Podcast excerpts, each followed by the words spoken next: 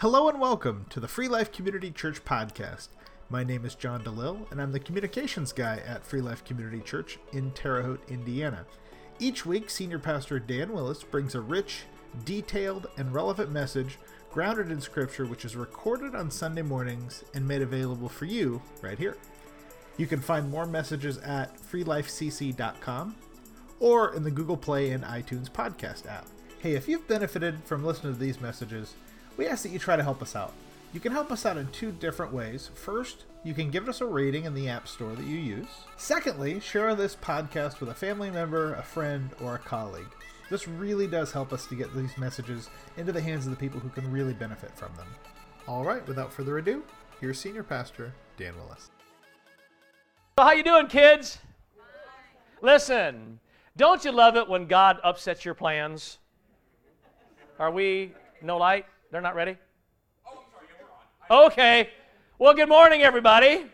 Good morning to our congregation here. Good morning uh, to our Mecca campus. Good morning to, to, those of you who are listening online. Uh, several of my friends uh, have told me they're going to listen this morning. I welcome you for being uh, here with us today. And so, like I said, don't you hate it when God upsets your plans?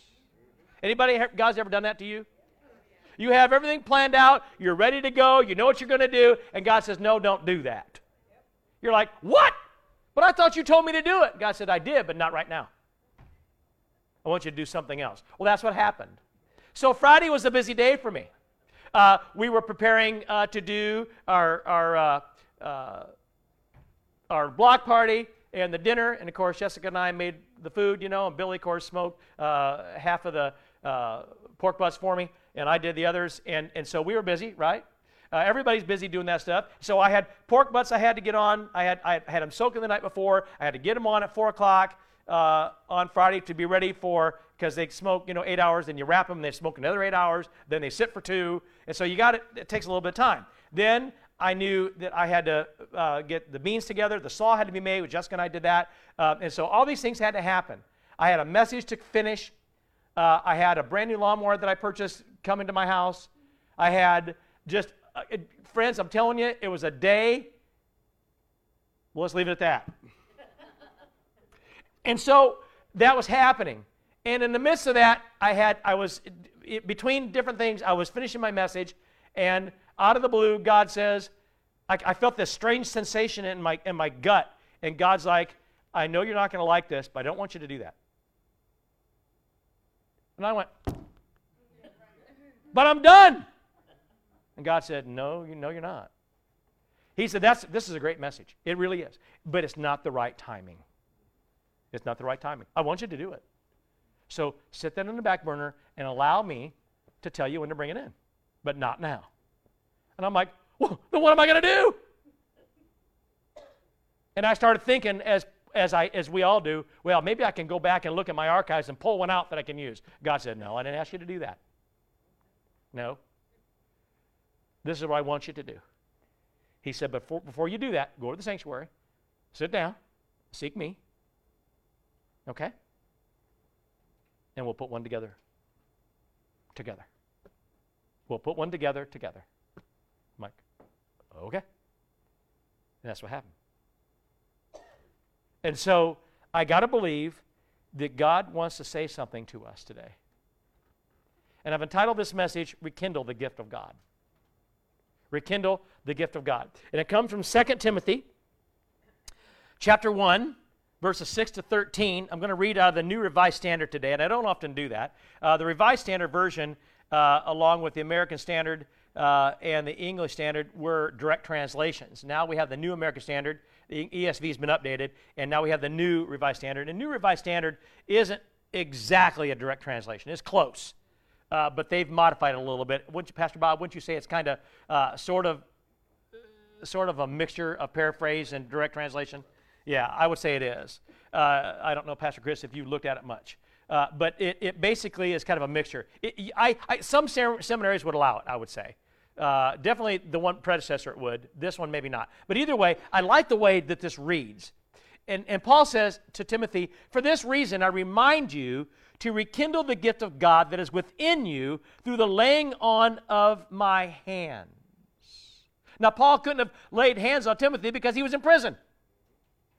So you got to think, how did Paul do that? Well, he had to done it through the gift of the Holy Spirit. Okay? Because he says he's doing it. So God has a long reach, doesn't he?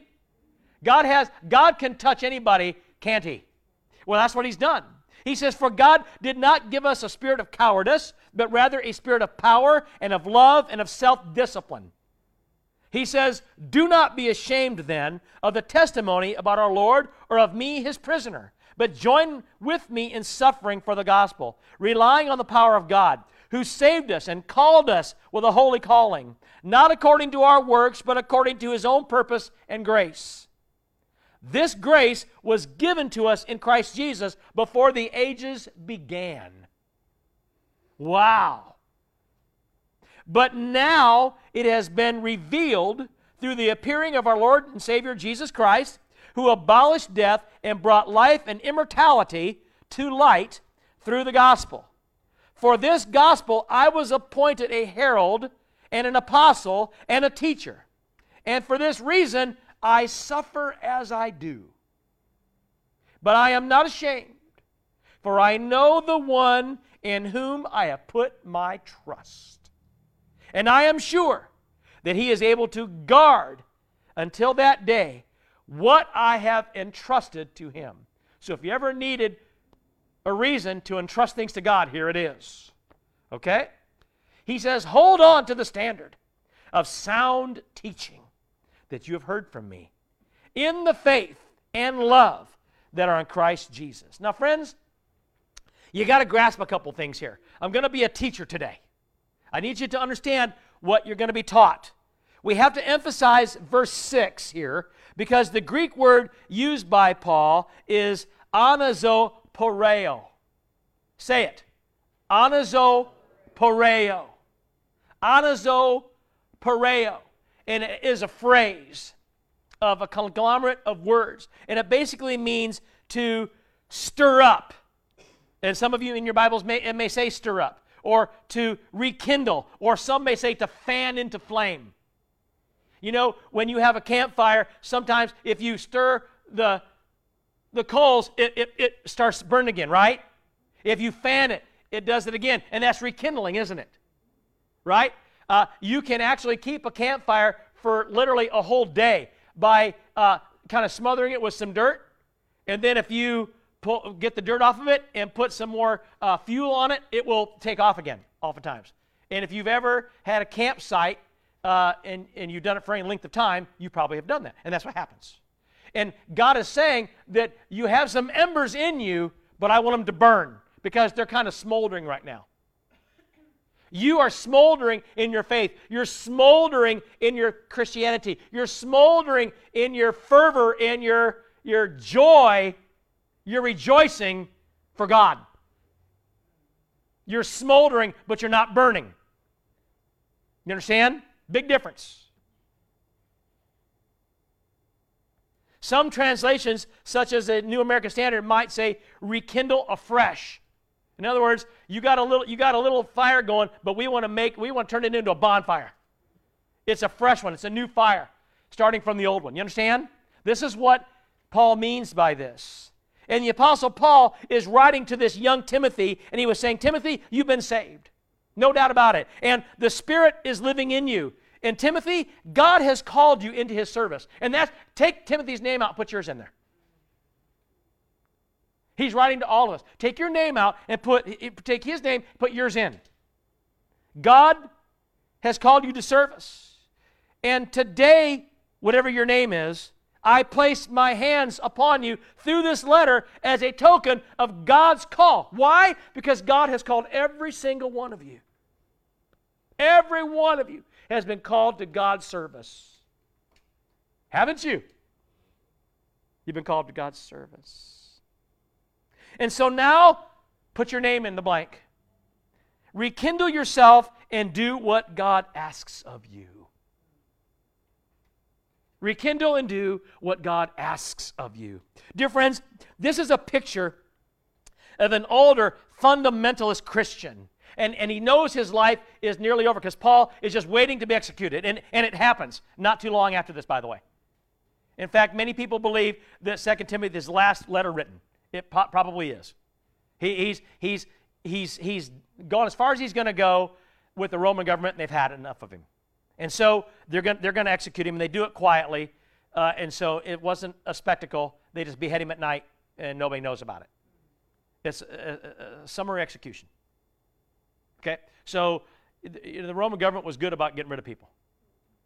You know? So this, this is what happens. So he's writing this. So this, this older fundamentalist Christian is writing to a young Christian pastor who's also fundamentalist, meaning back to the basics. This is what the Word of God says. This is what I'm going to believe. That's fundamentalism. Look at the elemental fundamentals, right? Getting back to the basics. In the church today, we have a lot of puff, a lot of things that aren't in the Scripture. I'm not saying they aren't, they aren't good, but whenever those things become first nature to you and the Word of God becomes second nature, now you got a problem. When the church puts more emphasis on their music worship, on their fellowship, and on the fun things that they do, we got a problem. And let me give you an example. I'm not against children's church. Don't hear me say that I am. But it used to be there wasn't children's church. Children were right here. But we're scared to death to do that anymore because we know they won't behave. That's because we're not parenting like we should. That's because we haven't taught them that you don't, you don't screw around in church like that. We've gotten away from what used to be. And that's one of the things we ought to go back to. Let me tell you why. Children's church is good. They learn on their level. I love it. But if we don't have children's church one day, there should be no church in the land anywhere where kids haven't learned to sit here and keep their mouth shut and behave. Okay? This is what I'm talking, and I'm not picking on that. There is a gazillion things that we've gotten away from we need to go back to. Because we've forgotten the elemental fundamentals. And so here are two fundamentalist people. You know where it is? Right in the Word of God. Here they are. And Paul's saying, listen, when in doubt, go right back to the Word of God. When you don't know what to do, go here. We haven't done that, friends. There's been plenty of times I didn't know what to do about something. And did I go to the Word of God? Probably not. Because I thought, well, it won't talk to me about, you know, how to run, you know, uh, a, a, fun event or how to do, you know, how to deal with a certain person. No, it, it might not be in there specifically. No, but the ideas of how to be a good Christian and how to put my eyes in, in, in faith right there are all here. So fundamentals are important. You have to go back to those. And, and I think we've gotten away from it. And so Paul is telling Timothy, listen, fundamentalism is important. Now, both of these guys believed in the Word of God. Both of them believed in God and His Christ. And both were saved and called to God's service. Yes or no? Of course they were. And so Paul is trying to rekindle this spirit in this young man that he knows is going to take his place. Because Paul's about to be executed. And Timothy is going to take his place as the pastor of all these churches that Paul has fostered and planted and nurtured. It falls on this young guy to do it with no training whatsoever except for his time with Paul. wow. It's all on you, brother. You got to do it. And Timothy could have said, Oh, well, I can't. I don't want to. It's too much. People don't like me. They won't listen to me. They think I'm too young. Blah, blah, blah, blah, blah. Yeah, sure. But Paul says, But you're going to do it. You know why? Because Timothy was too busy. It was too much. He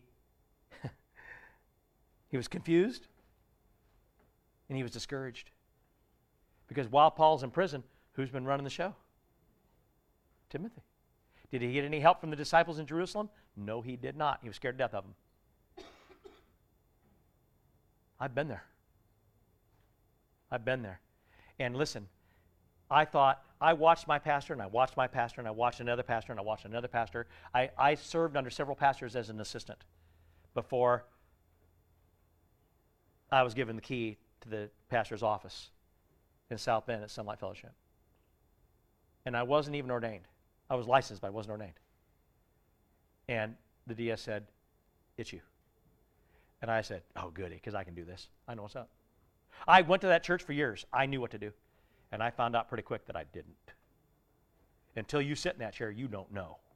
You think you do, and you will second guess the person sitting there because you think you would do it better and differently. And you find out, uh, maybe not. Every single one who's ever gone through the pastorate knows what I'm talking about. And if you haven't done it well, yeah, you will. And so Timothy is like, What do I do here? I'm not Paul. No, you're not. God didn't call you to be. But He did call you to do this. And every single one of us has got to understand that. And we're all busy, too busy, we're all too confused, and we're all discouraged. Don't tell me we're not, because I know we are. Satan wants to keep the church busy, confused, and discouraged. Every one of us. And we're all too busy. I promise you. Okay? Now, in other words, with Timothy, God, God was telling him through Paul that Satan is sucking the life out of you. Just like he's sucking the life out of me. Just like he's sucking the life out of you. And you know when he's doing it. And sometimes you don't. Anybody identify with that today? Okay? In both letters to Timothy, Paul continues to remind, encourage, and challenge Timothy. He's saying, Be a good soldier in the kingdom of God. You see, soldiers can't just up and determine when they're going to soldier and when they're not going to. They, you, you, you can't. You can't just say, well, I'm going to fight today and tomorrow I won't. I'm going to take the day off today or I'm just going to leave the service. I'm just going to. It doesn't work that way. When you're in, you're in and you go and fight every single time when you're called to do it. It doesn't matter if you want to or not. Why do we think we have some, some uh, uh, leeway with soldiering in the kingdom of God and when we don't want to? Fair question, isn't it? Because we don't feel, feel like we're under any contract. We don't feel like we're under any obligation. That's why we will come to church when we want to and we won't when we don't. That's why we'll serve when we want to and we won't when we don't why we'll get involved in certain ministries when we want to, and we won't when we don't. That's who we are. Because Satan says, do that. Because now I can make you an ineffective Christian, and I will. And he has. And everybody in here, if you're angry at me, you shouldn't be. Your fight's not with me, it's with the one who's doing it to you. It's him. Because it's absolutely the truth. And so Paul is writing to Timothy saying, hey, man, this is happening, dude. It's going on. He says, not only be a good soldier, endure the hardships that come with it, endure the heartaches that come with it, and endure the persecution that surely must come. And if you've ever been a pastor, you know what I'm talking about. You can't please everybody. You never will. You get blamed for things you didn't do, even when you didn't even know about it. And every time you make a decision, somebody doesn't understand why you've done it and they're angry with you. Sometimes they'll stick around the church and have a bad attitude, and sometimes they'll just leave and never tell you. It's a fact. And I'm thinking, who's the problem? It isn't me.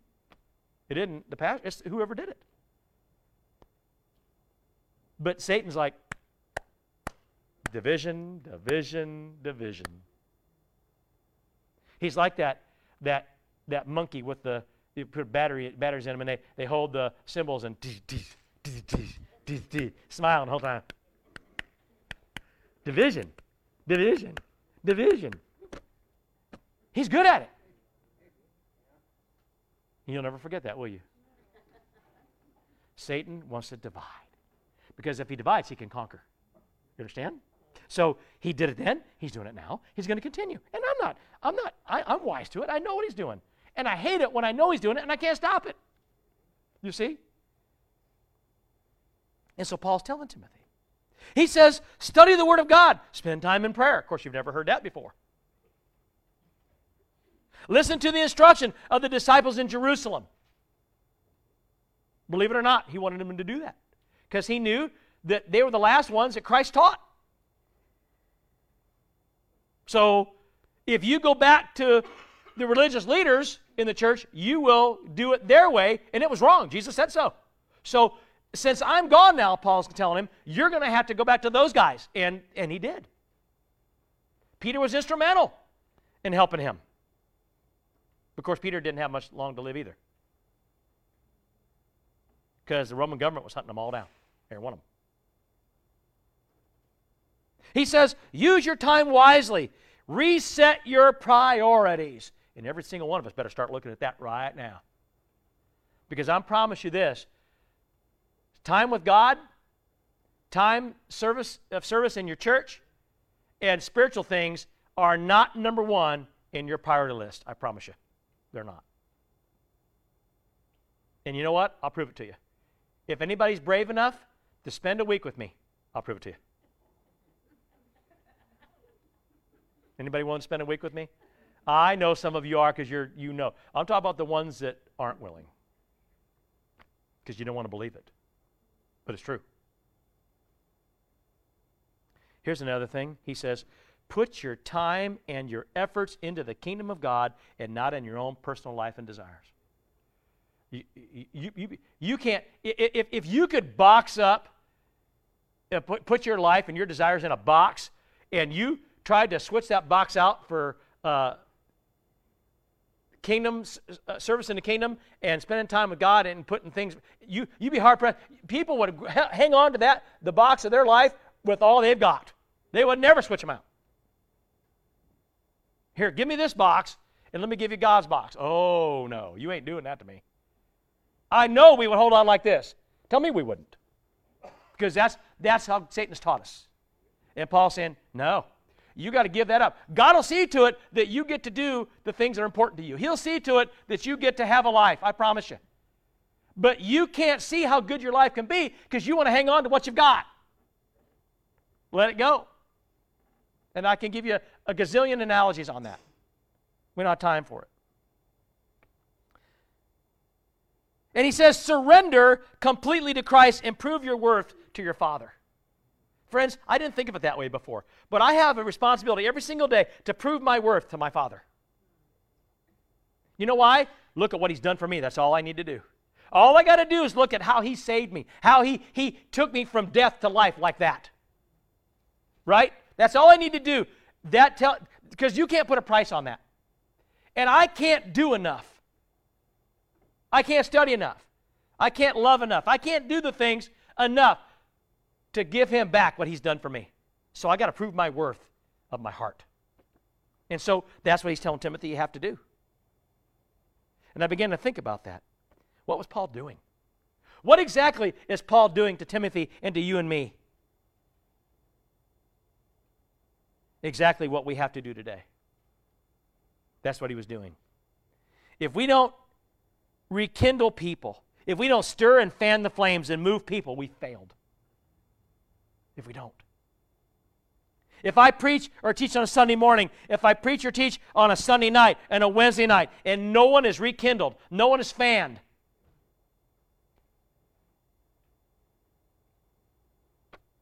and no one is stirred to go out and do what God says, then I really haven't done much. I really haven't. You see, I think we can hold services and they mean nothing. Boy, that sure was a great message. Boy, what a great lesson. But if you don't do anything with it, it was worthless. It meant that much. You were entertained for an hour, or however long it is. And Paul was doing this all the time. He wrote to the Christians in the churches of Rome, Corinth, Caesarea Philippi, and Ephesus in the same way and for the same reasons. He told them all the same things, different ways, but he did it. To move, stir, fan, and rekindle people. To move them and shake them. Now, friends, I'm not sure Christians want to be shaken today. I'm not sure we really want to be shaken up. You see, I believe they'd rather put their efforts into their own lives. I feel like they want to come to church on Sunday morning, listen for an hour or so, get up, walk out the door, go home, eat dinner, and forget about everything that's been said. I believe that because I see the result. I believe, friends, that our Wednesday night and Sunday night attenders probably do want to be moved and shaken, but it's usually the same people. And I'm not, listen, I'm not picking on anybody. Okay? Don't, don't hear me say that. If that's what you heard, your, your, your, your mind's where it doesn't belong. I need to get your mind out of that, out of Satan's realm, and get it in God's realm. I'm just being honest and truthful here. I believe the people that spend time here really do want to learn. I believe they want to be moved and shaken. And I tell you this I don't care how busy you are, you'll do what you want to. You will. Okay? And people tell me, I've learned more here in two months than I ever did in 20 years anywhere else. Great. You know why? Because you're here another time besides Sunday morning.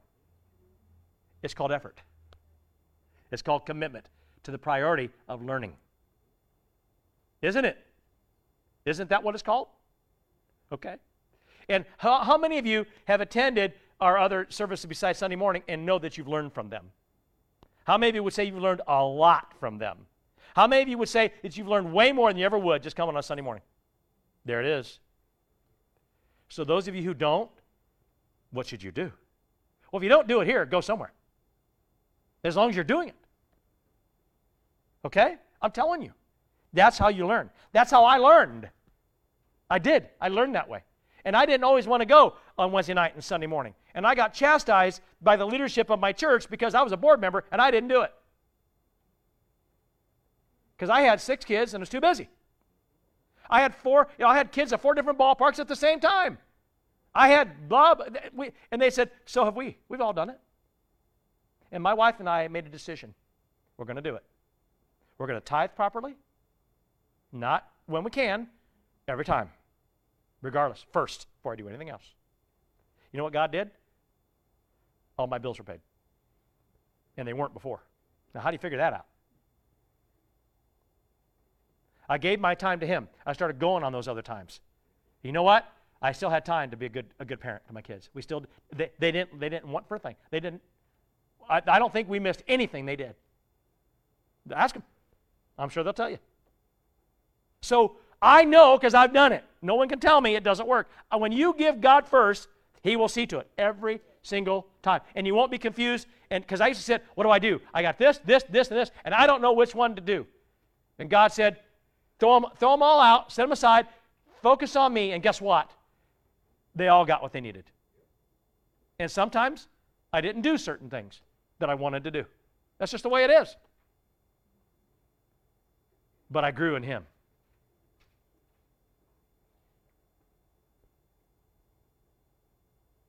And I think, wow.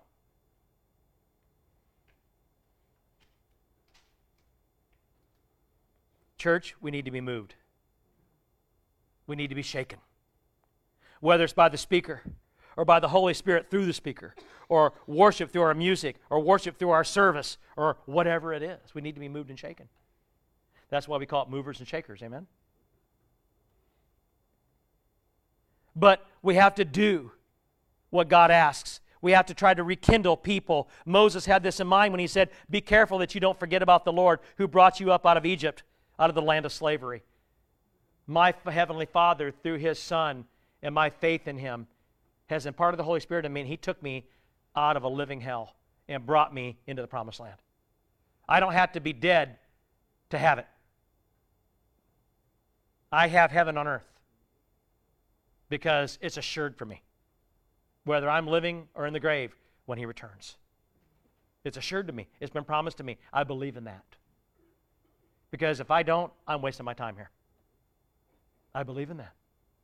And I want God to shake me to the core so that I know what's right. So I stop thinking secularly because, I'm, I'm, because it's all about influence. I'm getting more influence here than I am out there. Friends, I've seen people time and time and time again, and I never say a word to them. I never say a word because it's, it's not up to me to convince them, convince them or convict them. It's up to Him. But I've seen people time and time and time again, they separate their spiritual life from the rest of life. And I'll tell you, I used to do that. And you know what I've decided to do? I don't care what party affiliation somebody is. If a Christian is running for office, I don't care if the person who's running against them is a best friend. I'm voting for the Christian. I don't care. I'm doing it. Why? Because that's what God wants us to do. I'm going to surround myself with Christian people in fellowship. I can have friends outside of my Christian friends, but you got to put things into perspective. What in, what's, what's influencing you the most? Do you understand what I'm saying? I'm just not going to do it anymore. I'm not going to do it anymore. I'm going to surround myself with Christian friends. Matt has told me time and time and time again when he works at INDOT, most of the people up there are not Christians. Yes or no? And sometimes he will call me, hasn't been lately, but a couple years ago, he would call me up and say, I wish I could work in a place that the majority of people were Christians. What a difference. yes or no? How many of you believe, believe that's true? How many would, would rather work with Christians than non Christians? Not that you can't be friendly with people, but the influence is there. You understand? These are the things we have to do. You gotta. You gotta. Garbage in, garbage out. You, you, you don't mean to, but it happens. So, friends, this is what I'm talking about here. This is what Paul's trying to tell Timothy. This is what, this is what Moses was trying to tell the Israelites. Moses was stirring, moving, and shaking people up, and we have to do the same. Today's Christian has to be shaken up. I'm not happy, and neither are you, that some Christian foundational churches are failing. I, I don't look at it like, oh, that church is failing good. Maybe there are people come here. I don't think that way. I don't want to see churches fail. If they're true churches. If they're not, sure, fail away. But if they're true speaking, I want them, I want them to, to do well. I'm happy for people. I don't get jealous of people who do well. I'm glad for people who do well, even if they do better than me. I couldn't do that without God because I'd be jealous of them. And you know what? It happens here. Don't tell me it doesn't.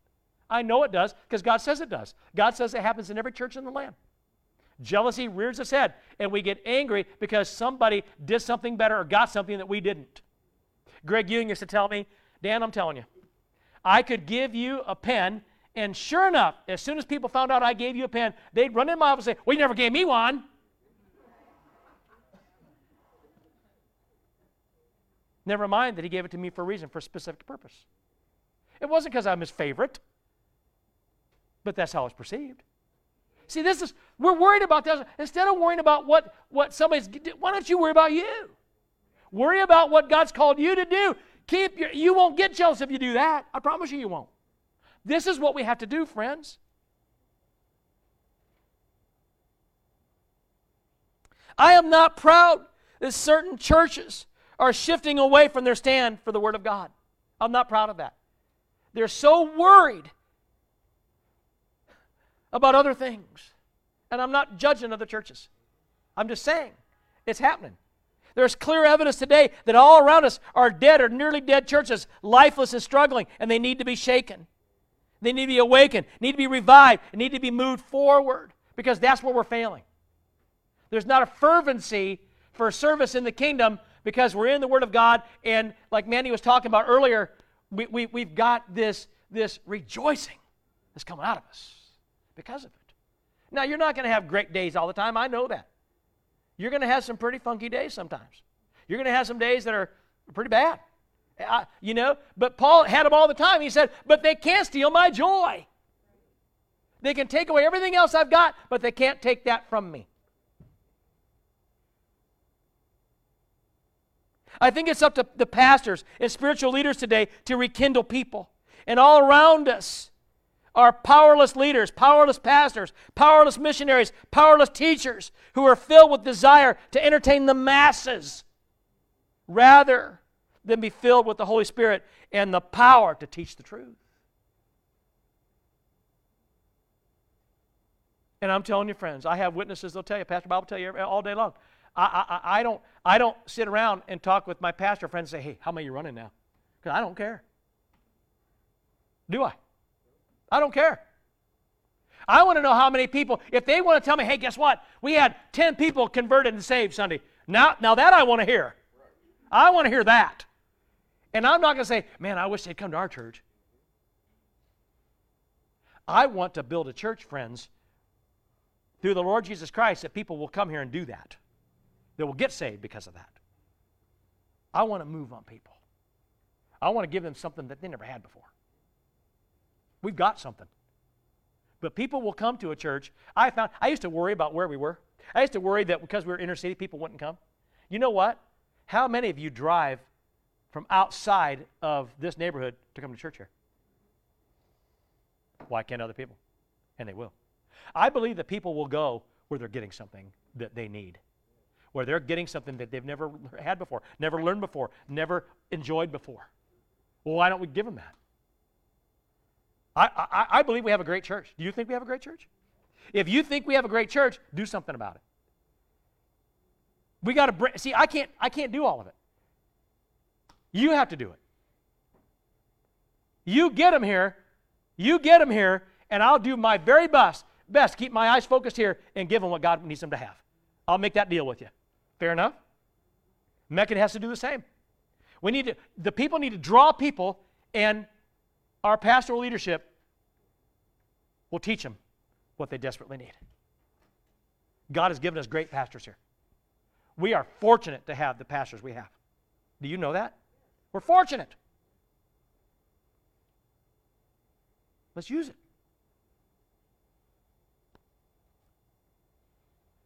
I think some leaders are self satisfied and self motivated. That's a problem. Some people are satisfied with beautiful buildings, a name in the community, a large congregation, lots of money, and maybe even lots of workers. I wish we had more workers. I do. If we had more workers, we'd do more things.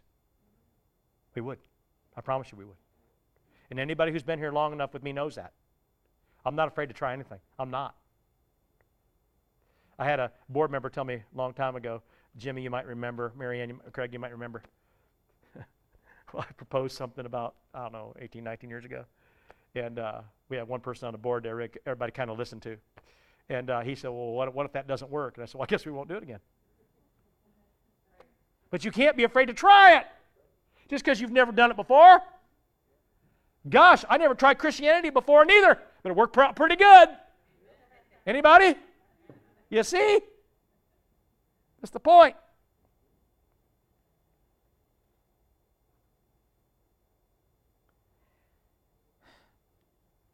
And I think these people that are satisfied with these things, I think they may be satisfied, but they may be satisfied, but we must never be satisfied with poor leadership. We must never be satisfied with mediocre leadership. And I'm not talking about leadership that we can get anywhere else, I'm talking about spiritual leadership. If your pastor is spiritually leading you, then he's doing his job. Because anytime you get a group of people together, there's going to be certain things you don't care for or don't like, or things don't go the way you want them to. But that, that, that see, we, that's not what's important. What's important is are we spiritually being led properly? And you know how you do that? Right here. Right here's how you do it. There's no better way to do it. It's been tried. This is it every time. And so that's how I do it. Are we as big as Maryland or World Gospel? No. But I don't think size has got anything to do with it. Size of people in your congregation isn't what makes you powerful or not. It makes you what's visible. And I'm not picking on those churches. I, I know the pastors. They're good guys, both of them. Or any other church out there. I, I, I'm grateful when they do well. Okay?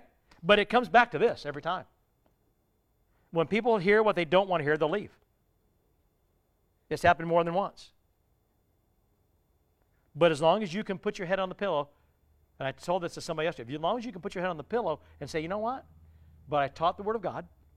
I did it in the manner way that God wanted it taught, and you know what? If they don't like it, they're, they're struggles with Him, not me. I've done it right. And that's what every single one of you needs to understand. Don't be ashamed of the gospel. Don't be ashamed to tell it. Billy's surrounded by people all the time that don't want to hear it. Yes or no? Word. I dare say most of you probably are. I know you are. Because the world doesn't want to hear it. Matt's been doing it for years. Haven't you? Suit the bank? Yes or no? Well, yeah, it's part of it. I think we have to face the fact that we have forgotten the commission that God gave us. Go into all the world, preach the gospel to every creature, making disciples of all people. That's what Jesus said. Friends, the church has not done it. And near as I can tell, it's not doing it now. Really. We have to have our own thinking rekindled. We have to redo how we do Christian life. And we need to ask the Lord, oh God, what am I doing? What can I do? What do you want me to do so I might be my best for you? Before he died, the great Billy Graham noted that thousands of Baptist churches the previous year did not have even one single baptism. Now, that's pretty tough when Baptist is in your name. I'm going to tell you something. I'm picking on Baptist churches, friends. Because we went for years here with no baptisms. I know we did. And when Pastor Donna offered us the baptistry, I was grateful. Because now we had no excuses. It didn't matter if it was cold outside and the river was frozen over, or Herb and Lanny's pool wasn't available to us, or wherever else we did them. We, I think the first baptism I did here was, what, Craig, 25 people? Isn't that about right? I think so. It was amazing. And, you know, we, we had been taught, you know, for years to be solemn about it. And I'm like, no, we're going to clap. Woohoo! It's exciting. Right? Baptisms are important. Not because we're doing them, but because somebody made a change in their life. That's important. And so Billy Graham said, What are you doing? What are you doing? He could have been talking about more than just Baptist churches. In fact, I'm sure he was. For many, there were no converts, no baptisms, and no new members in 12 long months. Zero. He only looked at one year. What if he looked at 10 or 20 years? I think the same result. Hundreds of other churches had only one or two, but sadly, most churches had zero. None at all. Now, friends, I have to tell you that there are things in this life that ought to move us. You understand? There's things that ought to move us. We ought to be shaken by sin. Shouldn't we? We shouldn't say, well, you know, that's, but that's society, that's the way it is. That's where, you know, we're going to do about it. That's the wrong attitude. The church ought to be shaken by sin. Because if you can't beat them, you'll join them. And the only way you're going to beat him is through him. And he is shaken by sin. God is shaken by sin. Do you know that? How many of you know that God is shaken by sin? God hates sin. The Bible says so. He hates sin. So, what happens when you're involved in it just a little bit? He hates it. All of it. Are you grasping this today? You should be shaken by sin. You should hate sin no matter what it is and no matter who is involved in it, no matter how close to you they are you should hate it. Not the person, the sin. Is that biblical? Is it scriptural? Is it commanded? Yes. Yes and yes.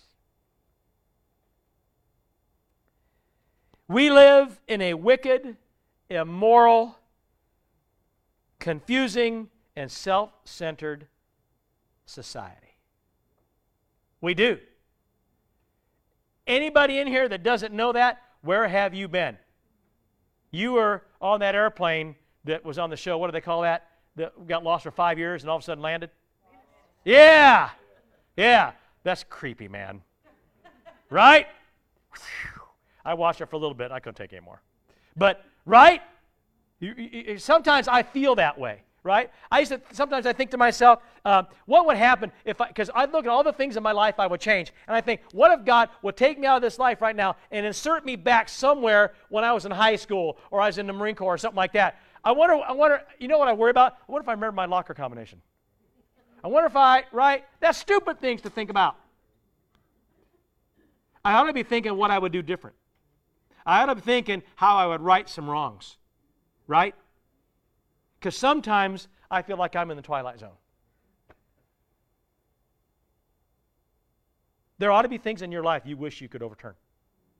There ought to be things, and, and you know what, friends? You can't do that. But my very first message here, I said, you cannot, you cannot change the chapters in the book of your life that are already written. Do you remember this?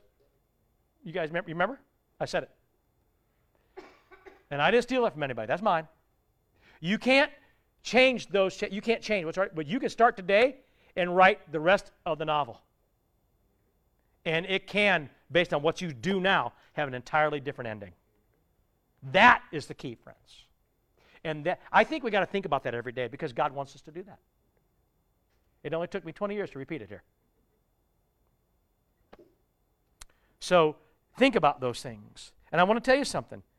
In this wicked, immoral, loose, and confusing, self centered society, radio, TV, movies, internet, video games, you know what these things are doing? They're not entertaining us. They might be, but they're turning people away from God, not toward Him. They are turning people away from God, not toward Him. Don't tell me they're not. I don't trust almost any of the news sources anymore, almost none of them. They are so left leaning, it makes me want to be sick. They only touch on the things that they know will stir up emotions amongst people. That's all they're doing. That's all they're doing. We have a society of people politically that say, I can't stand that guy because he's a liar. But they embraced and loved a bigger liar previous. See, you only do that when you want what you want. You only do that when it's about you. Um, notice I'm not naming names or putting labels. I'm simply saying that's what we do. If it suits us, we do it. If it doesn't, we won't. And we don't like truth too much. Do you know why radio, TV, movies, internet, video games, and the media are turning people away from God? Because that's what they're designed to do. They're designed to do that. Now, I'm not saying don't play video games. I'm not saying to watch TV, but you know which ones to play and which ones to watch. You know. And if you don't, I'll help you.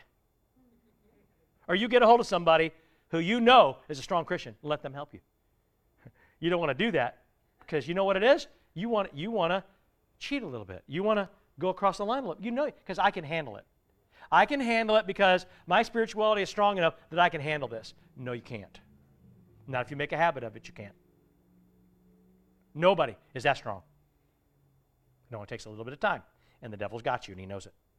Because now compromise begins to take place.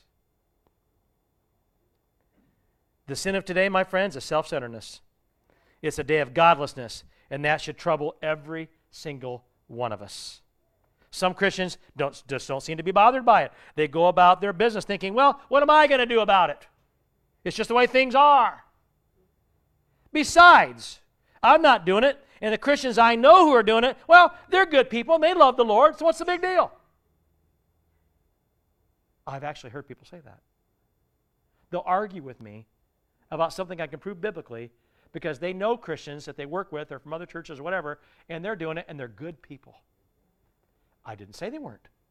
I said it's not Christian to do what they're doing. It's not Christian to believe what they believe, and I can prove it. I can prove it because God does. It's in here. I'm not going to tell you if it's not here. And don't take my word for it, look at it yourself. I'm just being honest here. Right? I, I make that deal with anybody. Look at the Word of God. If you can make a case for it, okay. Okay. Church, the true believer will be shaken and moved to holy compassion, a condemnation of sinful activity, an acknowledgement that he or she believes the Word of God completely and is convicted of it in his or her own heart. To them, there is no conflict with what God, with God and His Word. With, with God and His Word, that's what He has said. There's no conflict within because I'm just going to follow it. You're, there's only a conflict when you defy it, when, you're, when you are disobedient, and when you reject it. That's where the conflict takes place. And what's happened is they've gotten into a rut. But you know what, friends? A wise person once said, a rut is nothing more than a grave with both ends knocked out. Man, is that powerful or what? And I'm afraid that pastors are largely at fault. Everything falls upon leadership. If you're constantly trying to please people so that you are successful here on earth, well, it's no wonder the church is divided upon what's right and wrong. There's no wonder. That's why we have an infusion of the Holy Spirit like this. There has to be a time when we stop and think and let God move our hearts. And I would like to consider today a threefold prayer. I don't have time to finish this message, but God has to rekindle us to repentance. He has to move us to repentance. We need to repent of wrongdoing or get this, nothing doing. nothing doing. This means we have to have the mind of Christ, not our own, His. And it means we have to confess our sins, and we all have to start our prayers every day with that. Every one of us does. Because you might have sinned and didn't even know it. Then we have to pray Dear Father, help me repent, turn away from sin, refuse the things that are contrary to the Word of God, rekindle us, shake us, move us to repentance, that we may see ourselves as we are. Secondly, we have to rekindle ourselves back to the basics, and only God can do that. We have to return to reading the Bible. I mean, really reading it. Because you're not reading it unless you're actually living it out and doing it. You might as well stop reading if you're not going to do it. We need to return to the altar of prayer, and your altar can be wherever God puts you on your knees. It can be wherever God puts you on your knees. We have to return to a separated living. The Bible says, come out from them and be separate. I'm not saying lose all your friends that are non Christian. I'm saying put things in perspective. Spend more time and be influenced by those that are versus the ones that aren't. Separate yourself from this world while living in it. You understand? You got we got to go back to that. We have to return to a place of worship. Now, I know people are going to get angry with me for this, but I'm telling you, I'm not telling you to go to church no matter what. I'm not suggesting that you ignore COVID or anything else that might be an unsafe thing to do. What I'm saying, people hear me say that, of course. But I will tell you this Satan is and will use anything he can to keep people out of the sanctuary. And not only that, the sanctuary isn't your only place of worship. It isn't. I know for a fact that John has spent time in prayer in his classroom. I know that I know that Allen's have done it. I know that those of you who work in, in other places, you've done it. I know, I, I know it. That's your place of worship. We need to return to that wherever you are.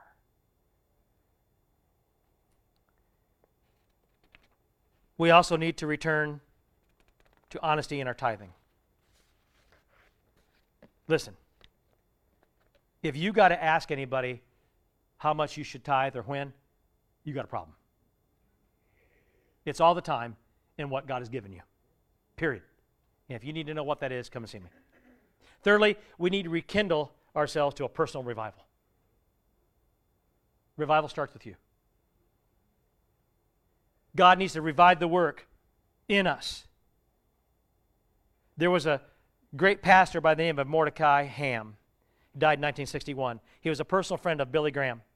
The two often spoke fondly of each other. In fact, Billy Graham got saved in 1934 under Mordecai Ham's preaching. That's kind of a big deal. Of course, we don't hear about him too much. But he held a revival meeting in Nashville, Tennessee in May of 1941. And the revival meeting, get this, lasted for three months. Three months. Every single night. And for the first month, Mordecai Ham preached a whole month, every single night, and he never gave an altar call, not one time.